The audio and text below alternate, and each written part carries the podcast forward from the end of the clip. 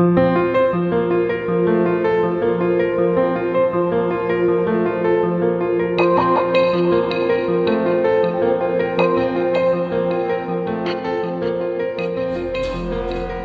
everybody, to Between the Lines, the podcast from Jewish Quest. My name is Simon Eder, and each week I'm joined by a special guest who helps us deconstruct that week's parasha, exploring new insights and meaning in the Torah. And it is wonderful to have with us this week Rabbi Samuel Klein, who is Director of Jewish Engagement for the Jewish Federation of Greater Seattle.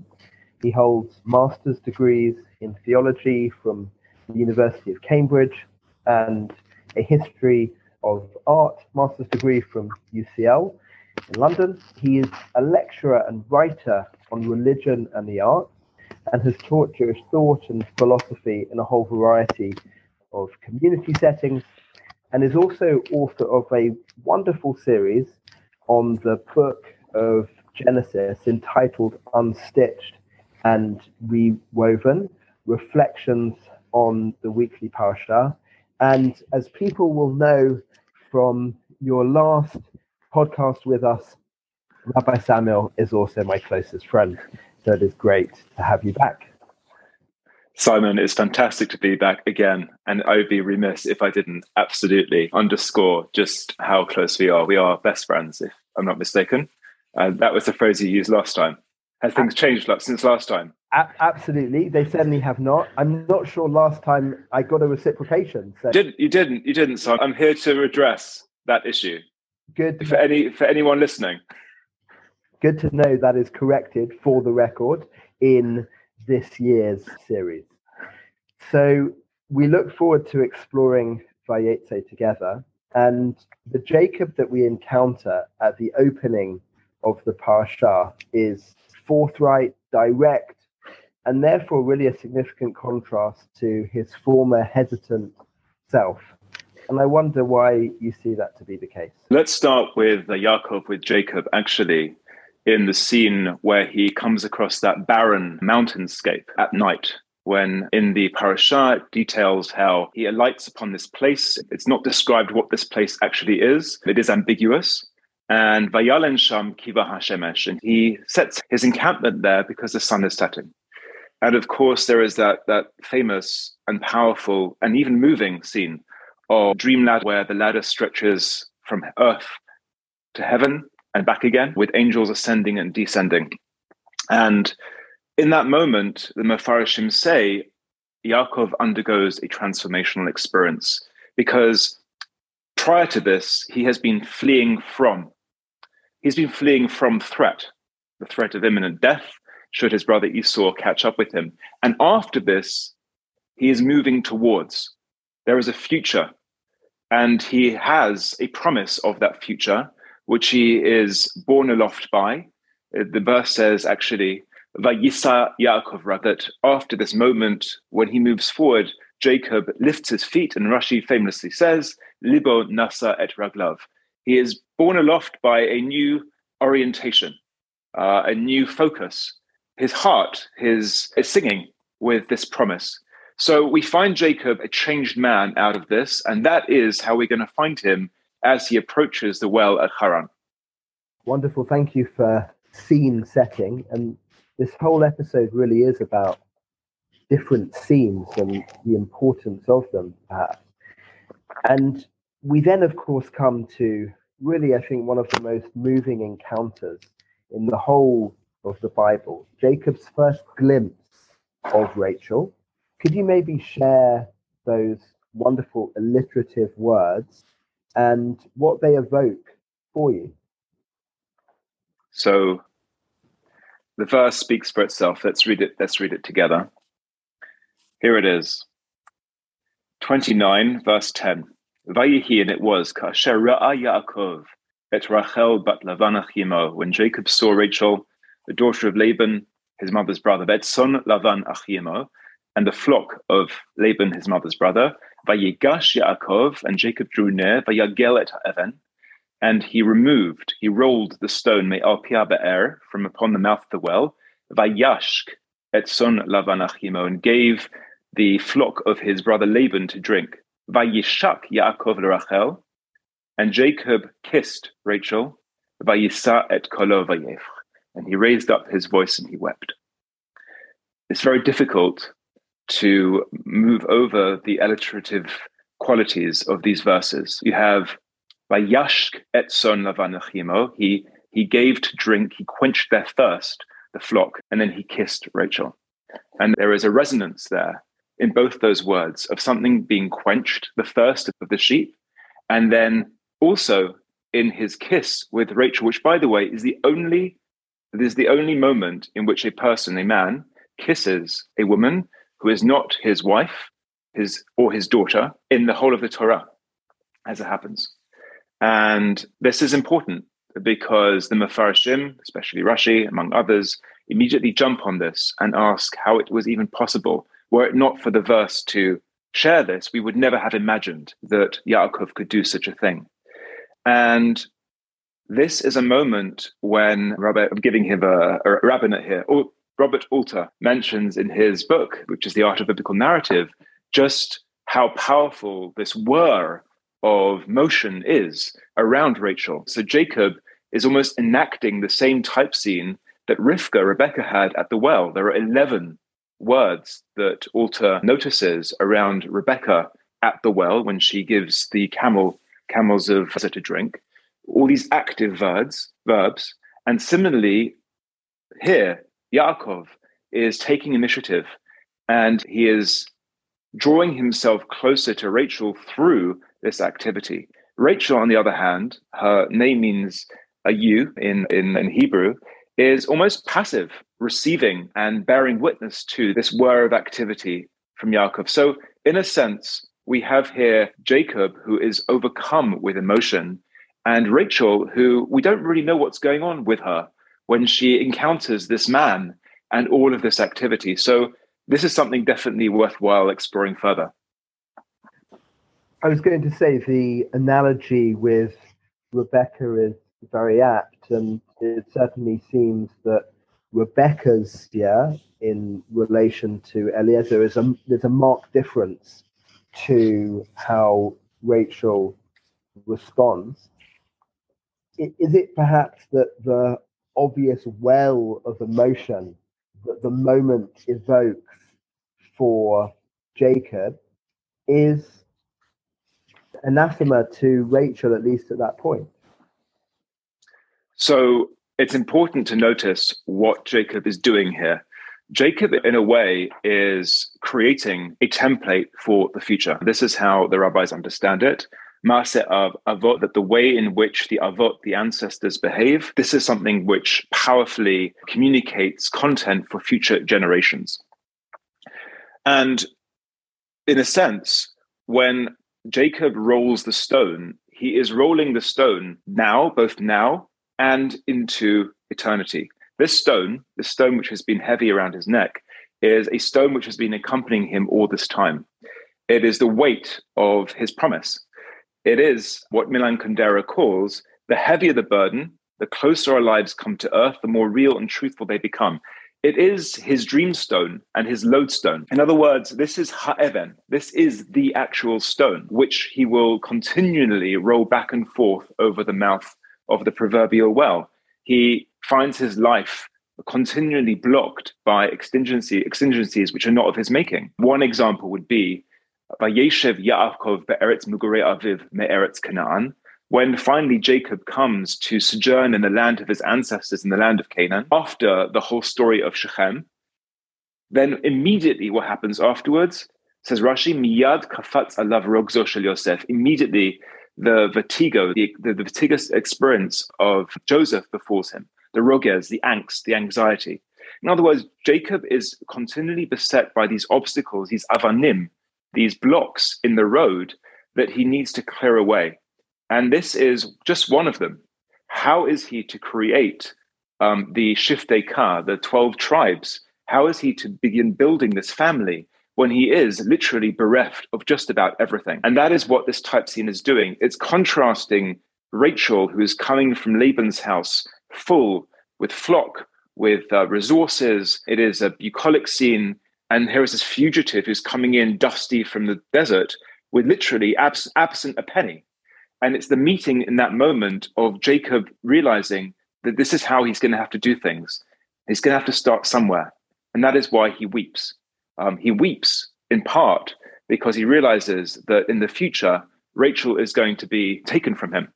That is the Midrash, that he weeps that not only is Rachel going to be taken from him, but that the temple is going to collapse and that many calamities will fall upon the children of Israel. And yet, Es Musain, it has to be so. He has to start here. So there's a bittersweet moment here of him meeting Rachel and recognizing how difficult the future is going to be. Let's then really reflect on that initial moment, that first encounter. And in your wonderful essay on Vayetze, you liken this scene to a particular episode of the live performance of Marina Abramović at the Museum of Modern Art in New York from 2010. Could you share the details of that performance and how you come to draw that analogy between Jacob and Rachel? Sure. Firstly, I've been following the work of Marina Abramović for years and sadly was not present at that performance myself. And uh, which is regrettable because I would have loved to have been. But I think it is one of her most poignant pieces. The artist is present, which, as I said, was at the Museum of Modern Art in New York in 2010.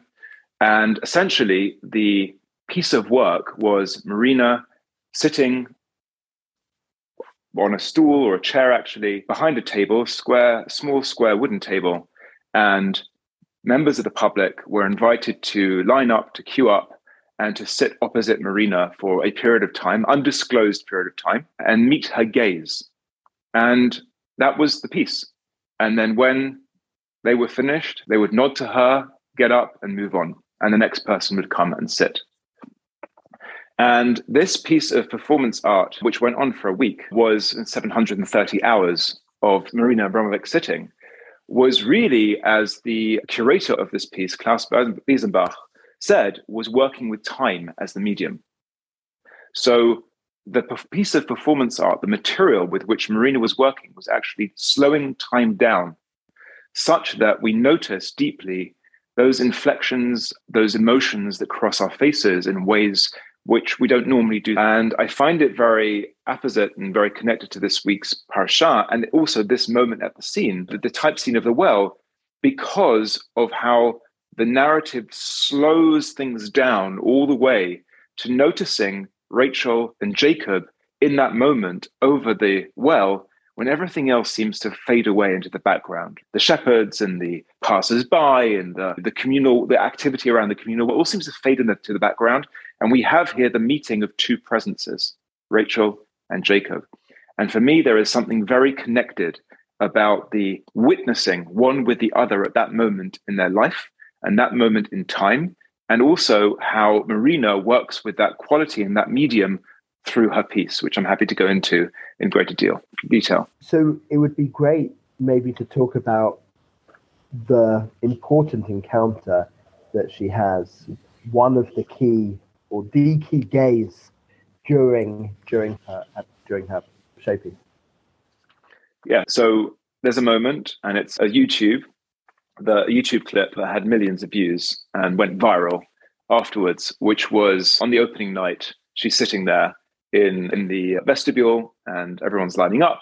And then out of the audience, out of the line, there comes a gentleman. He's wearing a dark blazer with red lapels, and he walks up, and she's collecting her thoughts, her gazes downward, and he sits at the table, stretches his legs, makes a few movements, and then their gaze meet.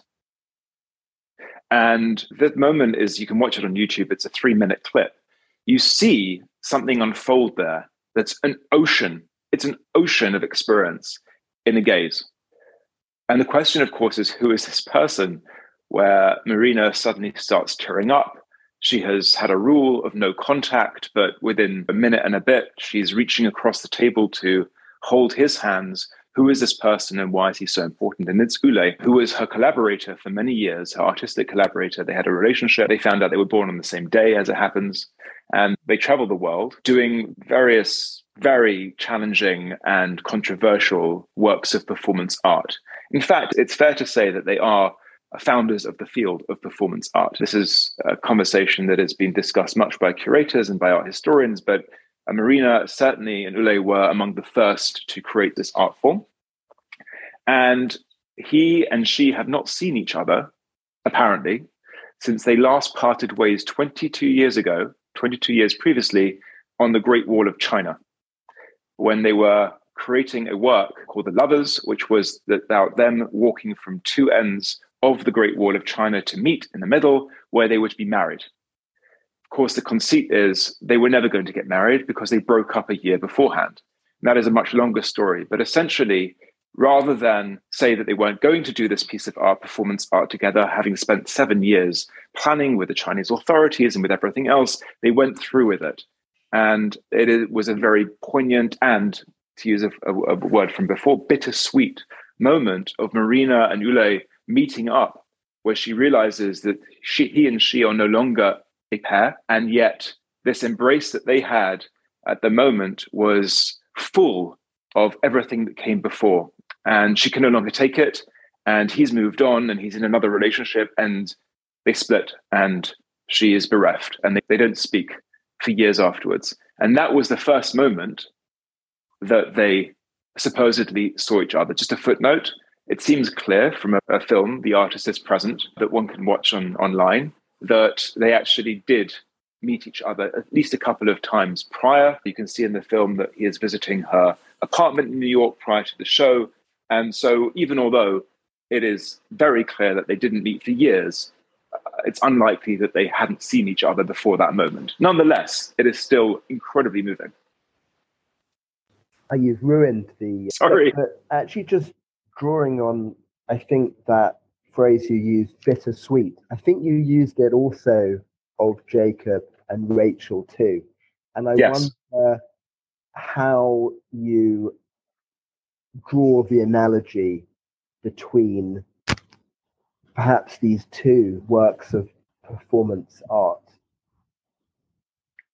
So, in order to understand this particular piece of performance art, I think, although I haven't read this elsewhere, but I'm pretty sure this is the case because the, in this piece of work, she starts sitting half an hour prior to the doors opening at MoMA and also sits half an hour after the doors have closed, it bears great resemblance to Night Sea Crossing, which was a previous work of art that they began doing together in a variety of settings years before, including downtown Manhattan at the New Museum. And what it was, Ulay and Marina sitting opposite each other, at, seated at a table for hours on end.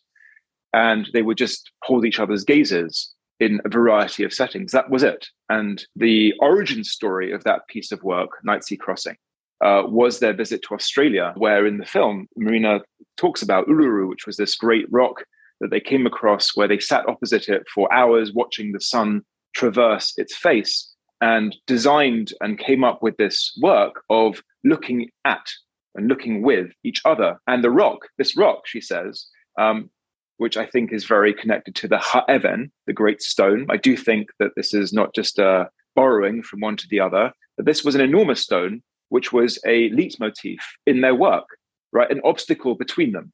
There was something between them that they had to clear, Ulay and, Marina. And in fact, in his interview, Ulay, who's now passed away, sadly, he says for her it was very difficult to go on alone. For me, it was actually unthinkable to go on alone. If love is broken, it turns to hate. She hated me.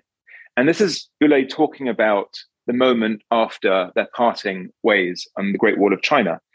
So I think that Jacob and Rachel, he certainly, the Midrash, the Midrash definitely wants him to be powerfully aware of all of the brokenness in their relationship and in the fractiousness that would come from their relationship in the future, including, for example, that great scene where she, in a rant, there's no other word, really, there's no other word for it, she rants at him. She says, Why can't I have children? Why is it that Leah's having children and everyone else having children and you're not giving me children? And, and what does he say? Am I in place of God that I can give you children? There's this, it's Heathcliff and Catherine, really, from Wuthering Heights. It's that moment of just elemental, these beings clashing, and it's passionate and it's wretched. And in that moment that he sees Rachel as a, young, a younger version of Rachel, he sees all of these moments as well. And I think that Marina and Ulay, to a greater or lesser extent, know, what Marina is communicating in this moment when she grabs hold of Ulay's hand, or she reaches out rather, and holds Ulay's hands, is some kind of drawing a close to the circle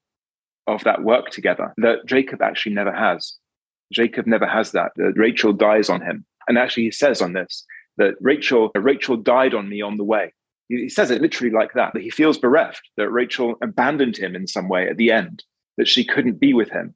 And I think that Ulay's phrase about love being broken and turning to hate, I just think one can imagine Rachel and Jacob having that quality of relationship in turn love and hate those two big modes jostling the foreground of their relationship. Certainly bittersweet. I wonder we're we're obviously a, a tradition in which primacy is often given to the power of listening. And yet with this episode and perhaps so much of jacob's life the importance of vision, sight, is given primacy. And perhaps this is this episode is a kind of tutorial in the importance of seeing, how to see. And I wonder what you think is really the lesson of the power of seeing just going back to that stone again and the commentary of uh, Bereshit Rabbah and also Rabbi Yehuda ben Elazar in his Minchat Yehuda, uh, which is one of the more obscure of the Midrashim, of the uh, Mefarshim rather. But in his work, he notes that Vayagel, right, means to reveal, not Vayagal, which means to roll, right? So Vayagel et ha'even could literally mean, and he revealed et ha'even, the stone. Now, of course, that doesn't make much sense. But why would it not be vayagal et ha'even, which would be more grammatically connect, correct? So right there, in that moment of pushing the boulder, again, another quote from, I think it's Gloucester, I stumbled when I saw, right? That there is this moment when Gloucester's blind in King Lear, blind, and he's being led by his son towards the edge of the precipice. And then he wants to end his life, really. And uh, again, it's a very powerful moment where his son pretends that he has fallen from great height, and then he comes down to pick up his father, or at that time to have a, a rapprochement with his father. And this is the phrase I stumbled when I saw. So Jacob doesn't appear to see very often in his life going forward. He seems to have a profound problem with seeing stuff, which is interesting because if you go to last week's parsha, this is the person who essentially lies to his father's face, right? His father, who is literally blind or is dim of sight, and there he is pretending to be Esau. But if you look at Jacob going through his life, he's just not, he's just not seeming to get the relationships. He stumbles between in, in his relationships with his spouses. He stumbles in his relationship with his sons, with his children. The whole episode of Dinah is a complete hot mess from beginning until end there doesn't seem to be a way. and of course, Laban. Think about the way that Laban plays out in his relationship with Laban. Jacob, as Jacob, has a real problem. Seemingly, has a real problem with seeing in a relationship, with seeing what's really there. And his role as Israel, in his role as Israel, when the word Israel is mentioned, when he does the wrestling with himself and his identity and his demons, he seems to be able to part the curtain if but a few moments, and have some real revelation. But Jacob is definitely someone who needs to read the room much better. And that is his struggle in life. Maybe it's maybe it's a projection of what he hopes could happen, but whatever, like for example, Reuben and Joseph mistaking where the firstborn is, because of course Yehuda at the end of the day is the one Judah who emerges as the leader. Jacob never mentions Judah as a leader, really. So there are ways in which Jacob is just seemingly blind to what's going on in front of him. That I think is that process is started right here at the. It's both his ability to have prophetic a prophetic um, vantage point and also his complete inability to see what's in front of his eyes. That is his struggle, the struggle between the eschaton and everyday life. It's the problem of a savant. Rabbi Samuel, thank you so much for sharing your wonderful thoughts and discussing those important parallels that you really drew between that important performance art piece in 2010 and this passage here. And we very much look forward to welcoming you back again. Thank you so much for having me, Simon. If you enjoyed this podcast, then please do remember to subscribe on Apple Podcasts, Stitcher, or wherever you get your podcasts. And of course, do check out all our exciting content on jewishquest.org. And we very much look forward to meeting again next week.